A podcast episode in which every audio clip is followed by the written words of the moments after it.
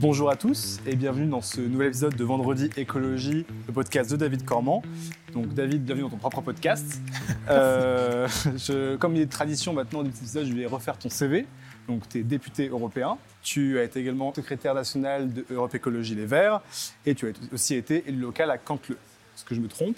Non, c'est parfait. Donc, tu es également auteur? Tu as écrit deux bouquins. Euh, le premier, c'est Ce que nous sommes en 2022 aux éditions euh, Les Petits Matins.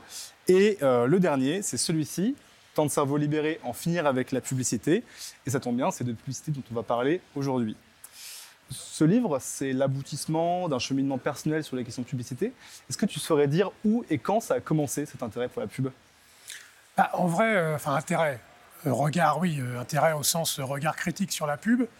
En fait, ça va assez vite euh, en même temps que l'engagement euh, écolo. D'abord, je pense que spontanément, même sans être engagé euh, au niveau écolo, on se sent très souvent gêné.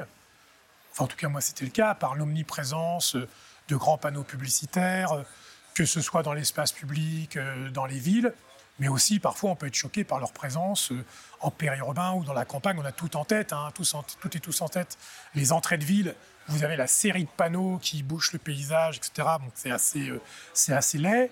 Et puis il y a aussi euh, la publicité omniprésente à la télé. En vieillissant, parce que moi, je parle d'une époque où il n'y avait pas autant Internet et il n'y avait pas les, les réseaux sociaux, il n'y avait pas les smartphones et compagnie.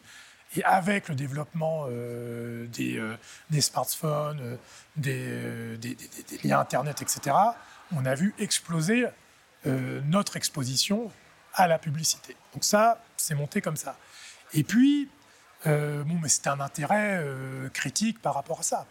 Et puis, ça a été par le travail parlementaire ici, notamment dans la commission protection, enfin, marché intérieur, protection des consommateurs, où il s'est avéré que quand on réfléchit à un marché intérieur, c'est le nom qu'on donne au marché européen, euh, durable, soutenable, c'est compliqué de ne pas parler de publicité. Or, curieusement, la question de l'impact de la publicité sur les modèles de consommation, sur la façon dont on consomme, sur la façon dont on produit, etc., etc., était peu ou pas du tout traitée par la législation européenne, sauf dans des textes euh, sur les questions de santé, par exemple sur l'interdiction de la publicité du tabac euh, ou des choses comme ça.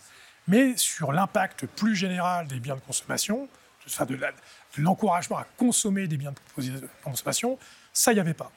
Donc, quand euh, on a eu à travailler euh, sur un rapport d'initiative, un rapport qui n'a pas force de loi sur le marché intérieur durable, on avait réussi, les Verts, j'étais rapporteur, à intégrer un paragraphe sur la question de la publicité. Et c'est à ce moment-là que je me suis rendu compte que c'était assez peu porté politiquement. C'est-à-dire qu'il y a beaucoup d'associations, d'ONG, de citoyennes, de citoyens qui sont mobilisés contre l'agression euh, pub- publicitaire. D'ailleurs, il y a une ONG qui porte ce nom-là, mais il y en a plein d'autres, un paysage de France, etc. Mais politiquement, c'était pas porté en tant que tel trop. Donc, comme il n'y avait personne pour s'en occuper, je me suis dit, bah, c'est peut-être l'occasion d'essayer de le porter. Et donc, on a, euh, mais notamment avec toi, Roméo, on a euh, travaillé euh, sur ce livre, qui est à la fois une sorte d'analyse sur c'est quoi la signification de la publicité dans notre société de consommation, de consommation, et quelques propositions, des propositions pour comment la réguler, voire même en finir avec elle. Moi, mon propos est assez radical, un peu provocateur, c'est-à-dire qu'en fait, il faut complètement arrêter la publicité, puisque, par définition, la publicité, ça sert à nous faire acheter des choses dont nous n'avons pas besoin. Et donc, dans un moment de notre histoire de civilisation où on dit qu'il faut faire attention à la sobriété, nous recentrer, nous concentrer sur les biens euh, indispensables, il y a une contradiction entre d'un côté dire ça, y compris c'est les objectifs un peu du Green Deal, et de continuer à avoir un angle mort sur la publicité, la communication commerciale qui sert exactement à faire l'inverse. C'est-à-dire qu'il n'y a pas de sobriété avec la publicité. Ces deux injonctions, on appelle ça des injonctions contradictoires. Elles ne sont même pas paradoxales, elles sont contradictoires. Ce discours que tu portes, tu l'as trouvé euh, difficile à tenir au sein de la commission IMCO Ou alors est-ce que c'est quelque chose qui a été compris une fois que c'était exposé? Comment tu évalues la réception? C'est compliqué parce qu'intellectuellement, enfin intellectuellement, les gens comprennent, personne n'est naïf, tout le monde sait très bien à quoi sert la publicité. Mais là on se heurte à un frein politique, c'est que dans la tête des, euh, responsables politiques et beaucoup d'élus euh, des autres groupes, la publicité est considérée comme une sorte de mal nécessaire pour faire fonctionner le système, pour faire fonctionner la machine. Et d'ailleurs, dès l'origine, la publicité servait à ça. Enfin, c'était conçu comme ça. C'était, d'ailleurs, il y a quelque chose un peu mystérieux hein, chez euh, les espèces de, spin doctor. Enfin, il y a un côté un peu euh, éminence grise où euh, on les consulte un peu comme des oracles. Ils sont censés avoir la connaissance de nos envies et de nos, en tant que personne de nos envies profondes et voilà comment on va comment ils peuvent diriger la façon de consommer. Donc il y a quelque chose même d'assez voilà mystique dans le rapport à la publicité.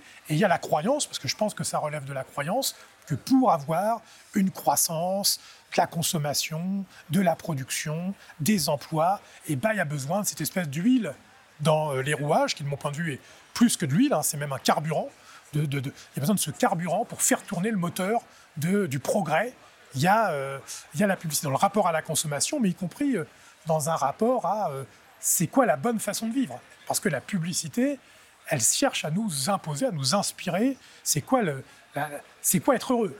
Hein, Souvent, la, toujours d'ailleurs, la publicité, c'est des gens qui sont heureux. Et pourquoi ils sont heureux? Parce qu'ils euh, euh, consomment avec leur famille la bonne tarte à, tartiner, parce qu'ils ont les moyens d'acheter la bonne voiture, parce qu'ils ont la bonne marque d'habits, parce qu'ils ont le bon voyage je ne sais pas où, parce que, bon bref, c'est sans fin. Et donc il y a quand même quelque chose qui est très prescriptif et qui est même un peu intrusif c'est pas seulement on vous montre, voilà, c'est pas juste on vous montre les marques à disposition. C'est quelque chose qui cherche à, c'est même à ça que ça sert, à influencer nos modes de vie et à influencer un mode de vie qui est le contraire de la retenue ou de la sobriété. Alors, tu convoques le terme d'intrusivité qui est assez intéressant parce que tu le développes notamment dans ton livre. La publicité, elle est intrusive, elle est devenue intrusive et elle est de plus en plus intrusive. Alors, de mon point de vue, elle l'est depuis l'origine mais il n'y avait pas les moyens euh, techniques pour pouvoir qu'elle le soit complètement. En fait, à chaque fois qu'il y a eu des moyens techniques pour accélérer et aggraver l'intrusion dans nos esprits, ils ont été utilisés. Et la réclame, au départ, bon voilà, c'était des panneaux qui s'adressaient à tout le monde euh, en même temps, où on ne visait pas tel ou tel public, parce que d'ailleurs, y compris physiquement, on ne le pouvait pas. Sans doute, euh, on visait les endroits, c'est-à-dire qu'on mettait sans doute de la pub de bière à l'entrée des pubs et euh, je ne sais pas quoi, de la publicité pour des affaires scolaires devant les écoles. Mais le, niveau de ciblage, c'était celui-ci. Donc, il y avait quand même une intrusion, il y avait quand même, on a en tête, hein, les, des fois sur les routes, les départementales, on voit des restes euh, de, de, pub pour les apéritifs du bonnet ou des choses comme ça. Bon, voilà, ça sent un peu la France à l'encre violette, ou pour le Ricard, enfin, on n'a pas d'air de marque, mais d'alcool, d'apéritif ou quoi. C'était les, murs qui étaient peints par des. Voilà, c'est ça. Et puis, au petit à petit, avec euh, la radio, puis euh, la télévision, tout ça s'est affiné. Quand j'étais euh, jeune, on nous parlait de la ménagère de moins de 50 ans qui était censée être l'ordonnatrice d'un certain nombre de biens de consommation, hein, compris avec des, a priori un peu bon, voilà, stéréotypés ou voire sexistes, mais c'était donc la publicité dans les programmes télé était conçue pour attirer à certaines heures de la journée cette ménagère de moins de 50 ans avec des écrans publicitaires qui étaient ciblés. Le ciblage se faisait comme ça. On a un ancien patron de, de, TF1 euh, qui avait euh, conçu que voilà, mon, métier, c'est de vendre du temps de cerveau disponible à Coca-Cola ou à euh, qui sais-je autre pour occuper. Mais c'était un niveau d'intrusion. D'abord, ça rentrait chez nous, là, hein, la télévision, donc c'était un peu plus intrusif, mais c'était les écrans de pub. C'est-à-dire qu'en fait, si on n'avait pas envie de les regarder, pouvait zapper ou aller dans la pièce d'à côté, attendre que ça se termine. C'était pas, voilà, le niveau d'intrusivité. Et maintenant, avec le numérique, avec les smartphones, avec tout ça, là, il y a un niveau supplémentaire, mais qui est exponentiel, hein, d'intrusion dans nos cerveaux, où non seulement on est exposé beaucoup plus souvent, mais surtout, on va chercher, via nos centres d'intérêt autres, une connaissance de quelles pourraient être nos, nos aspirations, pour pouvoir les orienter. Donc c'est là qu'il y a quelque chose, un glissement euh, qui s'opère, où on n'est plus du tout dans euh, la réclame à la papa, on est dans quelque chose qui, pour moi, porte atteinte à des droits fondamentaux, notamment le droit à la vie privée. Donc il y a tout un, travail à faire qui a commencé au niveau européen, mais qui, à mon avis, est largement sous-dimensionné par rapport à ce qu'il faudrait faire, de protéger nos vies privées de l'intrusion euh, des, des, des, des GAFAM qui vont chercher ce qu'on appelle de la data, des données, ce sont nos données personnelles, et qui ensuite les traitent avec des algorithmes, avec de l'intelligence artificielle, pour en faire commerce. Et donc aujourd'hui, ce que ces euh, vendeurs d'espaces publicitaires vendent, c'est pas seulement des temps d'exposition sur des écrans, c'est ce que nous avons dans la tête. C'est ça dont ils font commerce. Là, pour moi, on franchit euh, une limite qui, qui, pose des problèmes éthiques, démocratiques, bref, de, souveraineté de nos esprits, j'ai envie de dire. Et ça, c'est un, une question qui est insuffisamment traitée et portée politiquement. Et tu, cherches quand même à la traiter politiquement de manière euh, différente et à travers des différentes attributions que tu as. Tu es notamment membre de la commission euh, culte et euh, tu t'intéresses beaucoup à l'indépendance des médias. Pour toi, c'est des choses qui sont liées, le sujet publicitaire et le sujet de l'indépendance des médias, ce qui pourtant n'est pas évident au premier, au. Alors, ils sont liés de différentes façons. Bon, D'abord, il y a un lien qui est ancien, qui est la vente d'espaces publicitaires dans un journal, par exemple. Et quand on sait que c'est en gros les grands groupes de voyage, de voitures et de luxe qui représentent une part très importante des espaces publicitaires qui sont vendus dans la plupart des journaux euh, papier, et c'est à peu près pareil d'ailleurs pour les écrans de publicité à la télévision, on voit qu'il y a une forme d'influence. Quand votre premier euh, annonceur, c'est, je ne sais pas, trois marques de voitures et LVMH, ça va être compliqué de faire des articles qui s'en prennent au transport routier, etc. Euh, individuel et ça va être compliqué de faire des, articles d'investigation sur l'évasion fiscale euh, du patron d'LVMH. On voit bien que euh, vous avez recevoir un coup de fil qui dit bah, écoutez, j'ai bien lu votre article, il était très intéressant, enfin comptez plus sur nous pour faire de la publicité pour nos sacs à main, nos parfums, et etc. etc. Et donc il y a une sorte, j'imagine, d'autocensure, en tout cas il y a un vrai problème de ce niveau-là.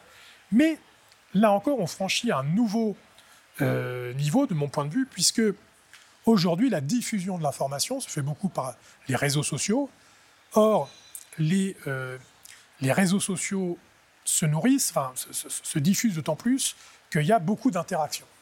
Or, on se rend compte que les articles qui génèrent de l'interaction, ça va être beaucoup d'articles qui vont être sensationnalistes, voire complotistes, voire euh, diffuseurs de fausses informations. Ça, c'est très intéressant pour les annonceurs, parce que c'est ces articles-là qui vont. Euh, on a retrouvé le monstre, du Loch Ness, il portait des porte-jartelles. Bon, là, c'est un peu absurde, mais c'est un, euh, un article qui va susciter beaucoup de clics parce que tout le monde va vouloir voir le monstre du Loch Ness en porte-jartelle. Et donc, tout le monde va aller voir ça.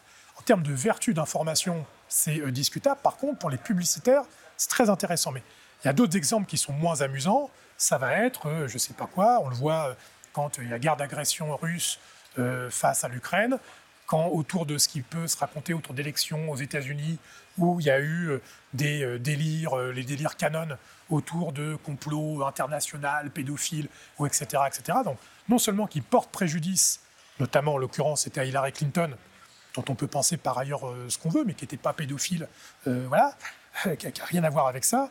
Et donc ça porte atteinte à la démocratie, et ça génère aussi des pratiques en termes de médias qui sont destructrices.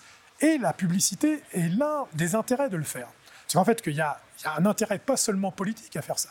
Il y a un intérêt en termes sonnants et trébuchants, parce qu'il y a des sites qui font commerce de ces fausses informations, non pas parce que les gens achètent la lecture de ces articles, ils sont gratuits, mais parce que rattaché à la lecture de ces articles, c'est tout un tas de dark patterns et de cookies, de cookies, cookies c'est autre chose, et en plus on va savoir quel type de euh, citoyen ou citoyenne vous êtes par rapport à l'intérêt que vous allez porter à ça. Donc il y aura une exploitation économique, commerciale, publicitaire pour vous vendre des trucs, mais il peut y avoir aussi une instrumentalisation, une utilisation politique, en sachant bah, ce, citoyen-là ou cette citoyenne-là est intéressé à euh, ces histoires complotistes, donc pour influencer son vote, on va pouvoir lui, lui renvoyer ce type d'informations, etc. Donc c'est là qu'on voit que euh, ça percute, un, la qualité des informations qui circulent, et donc les médias, entre guillemets, traditionnels, qui essaient d'avoir une éthique, une exigence journalistique, sont beaucoup moins bien traités par les algorithmes et donc ont une perte de fréquentation, pendant qu'à côté, les générateurs de fake news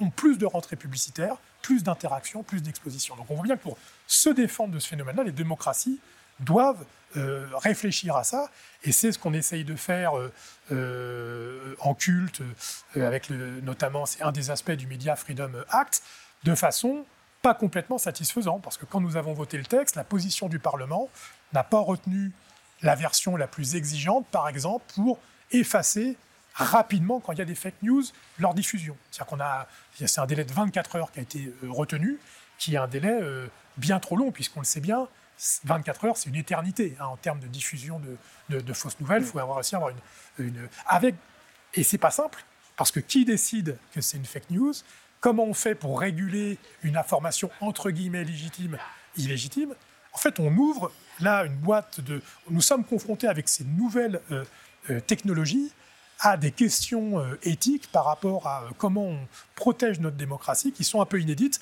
Donc ça nécessite d'avoir un traitement euh, politique de ça, démocratique de ces questions. Ce traitement politique, il est majoritairement effectué, notamment en France, par les écologistes qui mettent ce sujet sur la table. Pour toi, c'est un sujet qui est au cœur de ce qu'est la pensée écologique? Alors, oui, alors d'abord, ce qui est au cœur de la pensée écologiste, je pense, c'est la protection des, de la vie privée. C'est en fait de dire protéger les droits. Au cœur de la pensée écologiste, il y a les droits. Il y a la justice et le droit. Et donc, en fait, il y a la pensée qu'en tant que citoyens et citoyens, ce statut, ils sont rattachés à un certain nombre de droits imprescriptibles, comme le droit à la vie privée, etc. etc. Donc là, c'est euh, la première. Ce n'est pas un monopole des écologistes, ça fait de la pensée écologiste. Ce qui est plus spécifique à la pensée écologiste, je crois, c'est euh, quand il y a une innovation, de ne pas uniquement la voir comme quelque chose qui, parce que c'est nouveau, serait par nature un progrès, au sens positif du terme, mais toujours de se dire, mais est-ce que cette innovation, quel impact a cette innovation? Quels usages elle va impliquer? Et n'y a-t-il pas, au-delà des vertus qu'on rattache à cette innovation, des externalités, ce qu'on appelle les externalités négatives? C'est en ça que les écologistes, historiquement, ont été critiques de la révolution industrielle, en disant il y a des aspects positifs, on peut produire plus ou quoi, mais attention, est rattaché à ce modèle-là des externalités négatives, et ça s'est vérifié avec, euh, c'est ce que dit le GIEC, machin, les gaz à effet de serre, le fossile, tout ça. Et donc on dit attention par rapport à ces technologies rattachées au numérique, et notamment tout ce dont on est en train de, parler, il y a potentiellement des externalités négatives, non seulement pour nos droits, pour la démocratie, mais aussi pour notre façon de consommer. Et donc pour euh, l'environnement, etc., etc. Encore une fois, si on pense que les rapports du GIEC, qui sont faits par un consensus scientifique de milliers de scientifiques, sont à prendre au sérieux, ça doit avoir un impact sur nos façons de produire et de consommer. Et donc, ça doit nous faire réfléchir sur comment on autorise ou pas euh, un certain modèle de communication commerciale, etc. Donc tout ça, en tant qu'écologiste, il y a une continuité entre tout ça en tant que. Voilà, c'est ne pas abandonner le citoyen au consommateur ou, ou sur-consommateur. Oui, parce qu'il y a presque une idée quand on voit ce qui a été fait en IMCO, marché intérieur et, protection des consommateurs, donc il y a l'idée presque que la pub est un vecteur de protection des consommateurs puisqu'elle informe les consommateurs. Alors ça, c'est très, oui, absolument, c'est euh, un argument souvent qu'on nous renvoie. Euh, alors d'abord, il y a dire, mais oui, mais pour que les consommateurs s'y retrouvent, il faut bien les informer. Et donc on considère que la publicité est une information pour le consommateur, mais la publicité est une information pour le vendeur. C'est le producteur et le vendeur qui payent la publicité. Donc elle est conçue, d'ailleurs, quelque part, c'est logique, pour son avantage à lui, pas pour l'avantage de la consommatrice ou du consommateur. D'ailleurs, par nature, euh, c'est un rapport de force, le rapport commercial. Et donc, quand on est du côté de celui qui vend, on n'est pas du côté de celui qui achète. Mm. Donc là, pour moi, il y a une, contradiction, mais c'est vrai que c'est un argument qu'on entend beaucoup. Il y a un autre argument qu'on entend qui est assez intéressant, euh, qui est l'argument créatif, euh, esthétique. On explique, oui, mais la publicité, c'est aussi un lieu où on crée. C'est très intéressant, d'ailleurs, notamment en France, c'est quelque chose que, qui est, c'est drôle d'ailleurs, parce que c'est beaucoup, euh, une partie de la génération 68, etc., etc., qui sont devenus des, des, des pubards dans les années, euh, dans les années des, publicitaires des années 80 et euh, qui ont été les vecteurs aussi de ça, dire mais nous on, embellit la société, alors que c'est les chansons, c'est les trucs. D'ailleurs souvent c'est symbolique. Moi j'adore Richard Gottener, j'aime beaucoup son répertoire. Je sais qu'il n'est pas forcément très coté, mais j'écoutais et qui a fait, c'est pas du tout une critique, mais qui a fait beaucoup de, alors j'ai plus les, chansons, mais euh, euh, dans les années 80, 90, beaucoup de, de, de, titres, de chansons, de slogans chantés qui nous rentraient dans la tête, etc. etc. Donc il y, a tout cet argument-là. Ça serait triste quand même un monde sans publicité. Hein. ça serait quand même, on s'ennuierait un monde sans publicité. Donc il y a cette idée-là. Euh, et puis, il y a aussi l'argument, ce que je disais par rapport aux médias, mais qui est retourné en disant, mais sans la publicité, on met en danger les médias.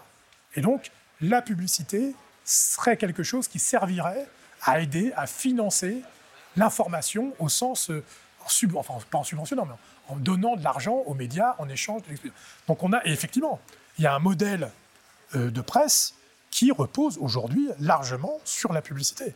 Donc quand on se dit qu'il faut en finir avec la publicité, ça exige de s'interroger sur, bah, du coup, comment on fait pour avoir un modèle économique de médias qui fonctionne sans la publicité, parce que les médias sont, la presse libre et indispensable à une démocratie. Il n'y a pas il a, a, aucune démocratie sans presse libre. Je dirais même que c'est la.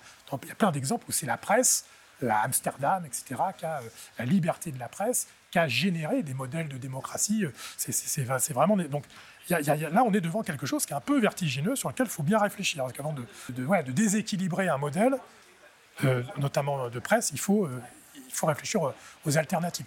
D'où l'enjeu, par exemple, d'avoir un financement public des médias. C'est pour ça qu'en France, quand on s'attaque euh, par exemple la redevance qui au financement euh, public des médias publics, euh, pour moi ça représente un danger parce que ça veut dire qu'on laisse tout le pouvoir, ou l'essentiel du pouvoir, à des médias dont l'équilibre repose sur la publicité, donc sur des intérêts privés et non pas sur l'intérêt général. Tu commençais à répondre à ma prochaine question déjà.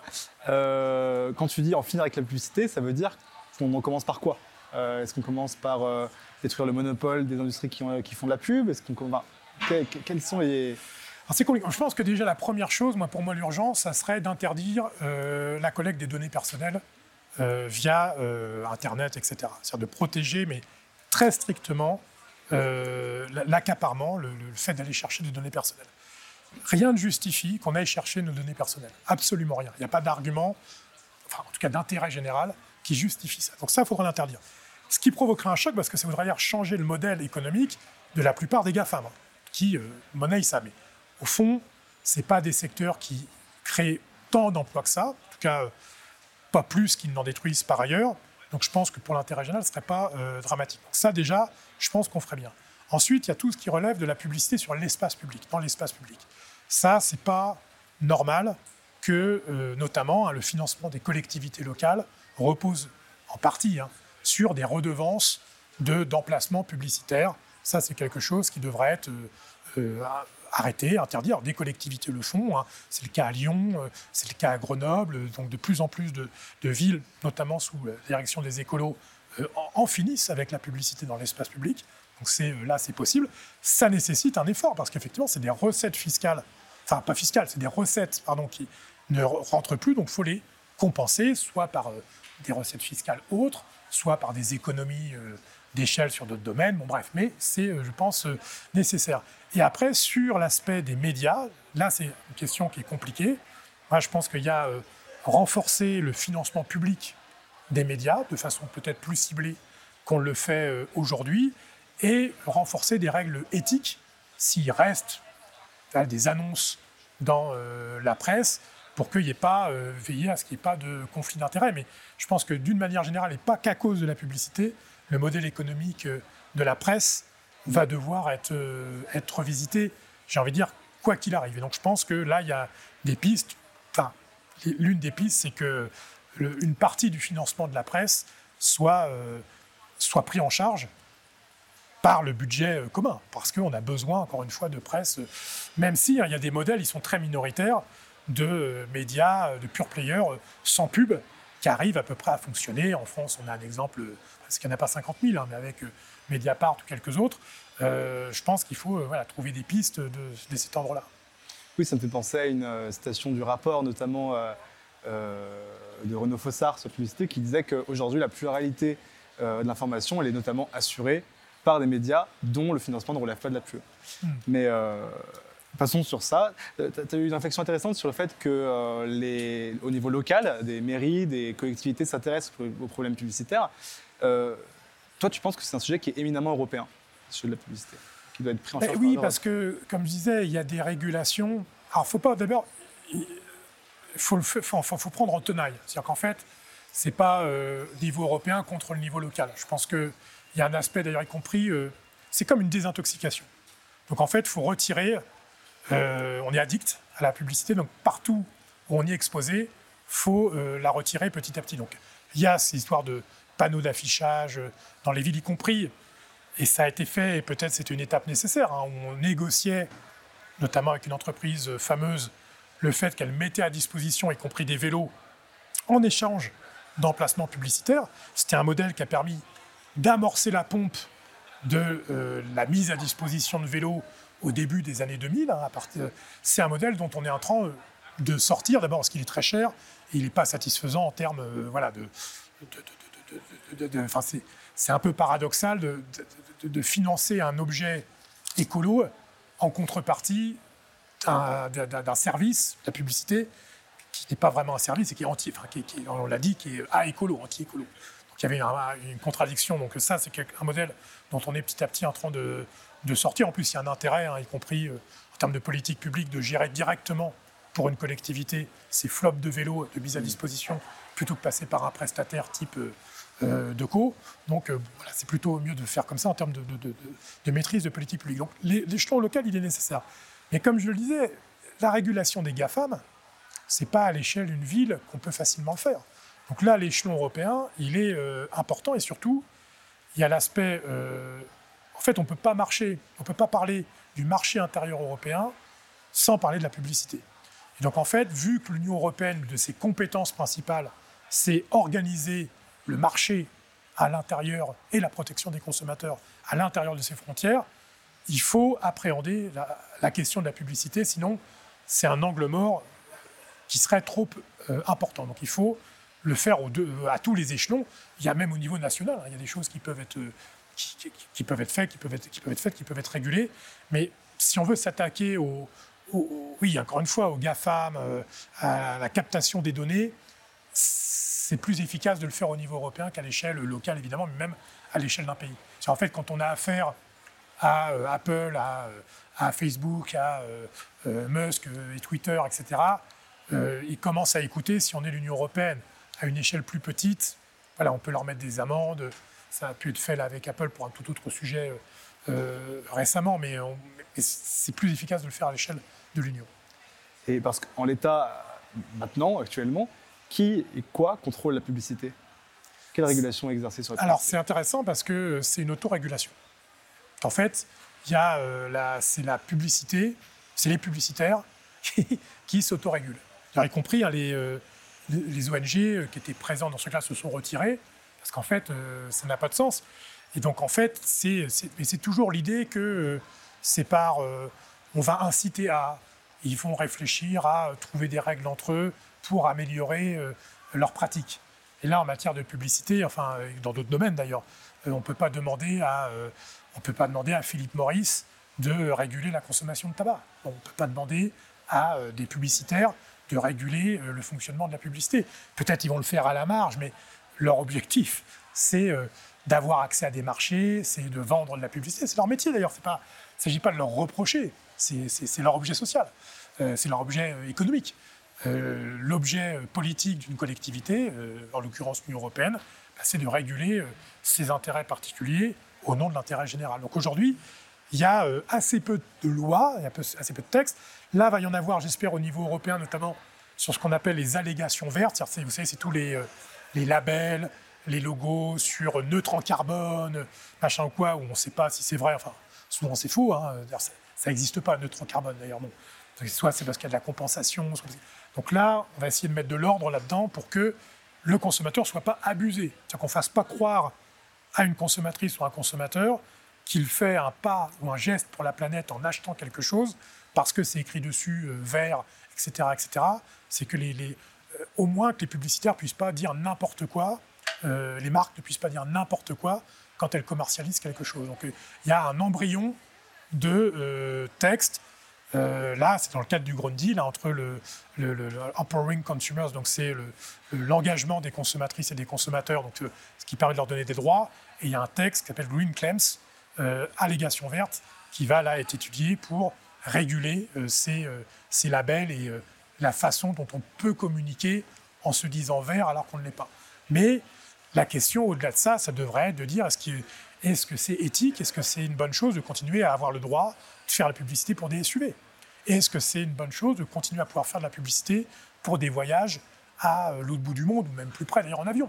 En fait, il y a une vraie question pour moi de dire, mais de la même façon qu'on a dit on ne peut plus faire de la publicité pour le tabac parce que le tabac tue, aujourd'hui, la publicité pour des voitures, euh, bah, la qualité de l'air tue des gens euh, euh, par dizaines de milliers en Europe tous les ans. Est-ce que c'est normal de continuer à autoriser une publicité pour des produits qui aggravent cette pollution de l'air? C'est une vraie question qui, pour moi, serait légitime à poser. Mais là, on touche à des intérêts qui sont très puissants. Alors, le pouvoir des cigarettiers était très important, mais c'est une corporation qui était assez réduite autour de la vente de cigarettes de tabac.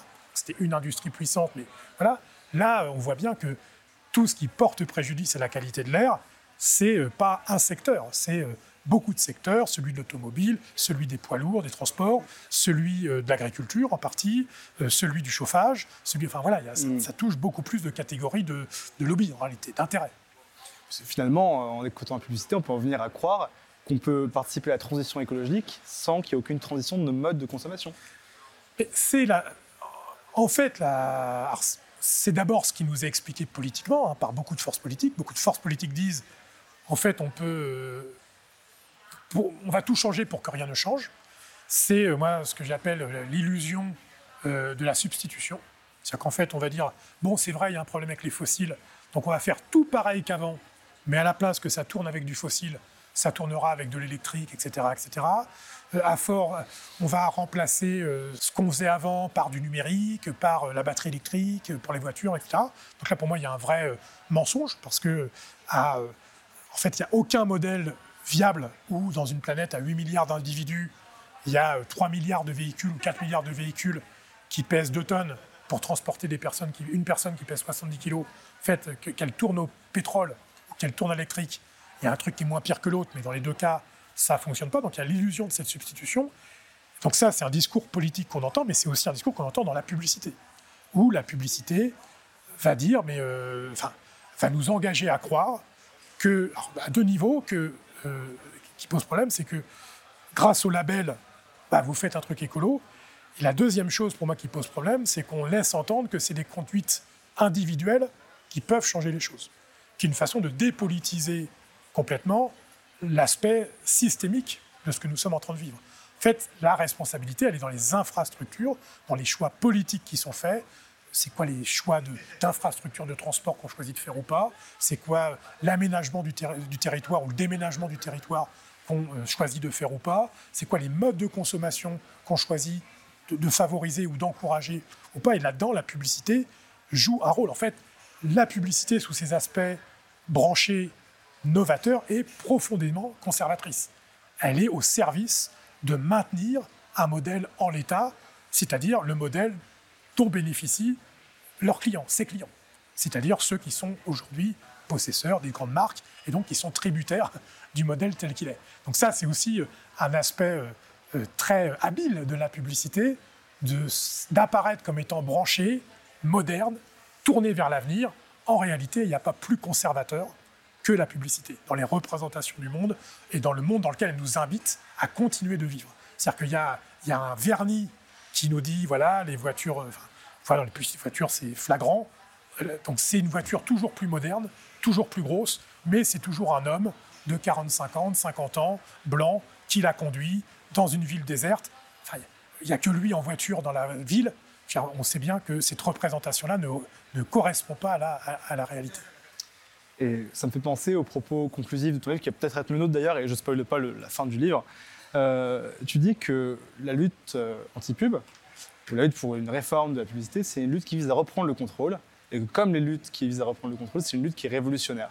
Oui, c'est euh, oui, c'est qu'en fait, il y, a un aspect qui peut apparaître comme étant futile, parce que la publicité, on pense que ouais, c'est rien, c'est que de la pub, c'est pas grave, c'est pas, c'est pas la guerre, c'est pas c'est vrai, c'est que de la pub, c'est jamais que de la pub. la pub, c'est le truc qui est entre les choses qui sont censées nous intéresser. C'est la pub au milieu d'un film, c'est euh, la, fenêtre qui apparaît euh, dans l'article qu'on est en train de lire. Donc c'est quelque chose qui nous est présenté comme étant secondaire, comme étant, euh, voilà, autant on emporte le vent. Moi, je pense qu'au contraire, elle est centrale. C'est-à-dire que c'est aujourd'hui, c'est autour de la pub qu'est construit notre système modèle médiatique, de consommation, etc. Donc elle est en réalité absolument centrale.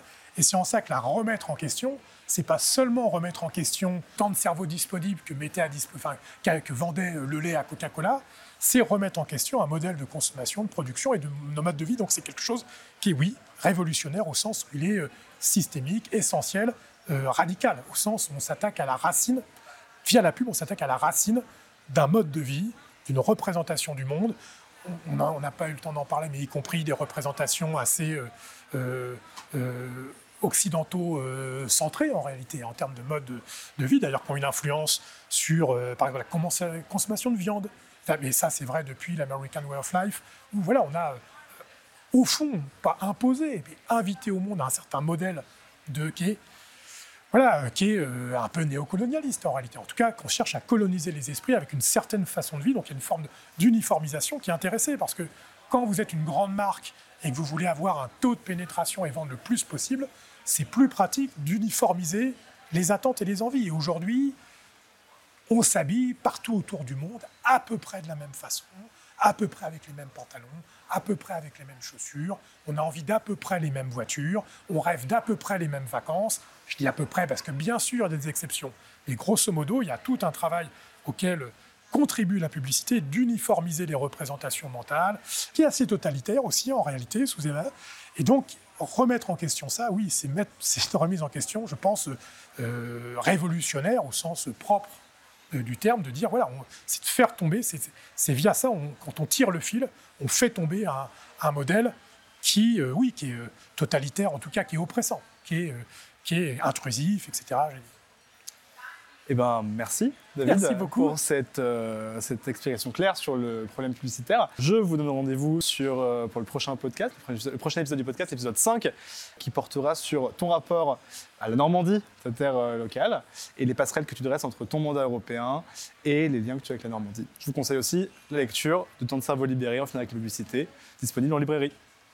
Merci David. Merci Romain, à bientôt.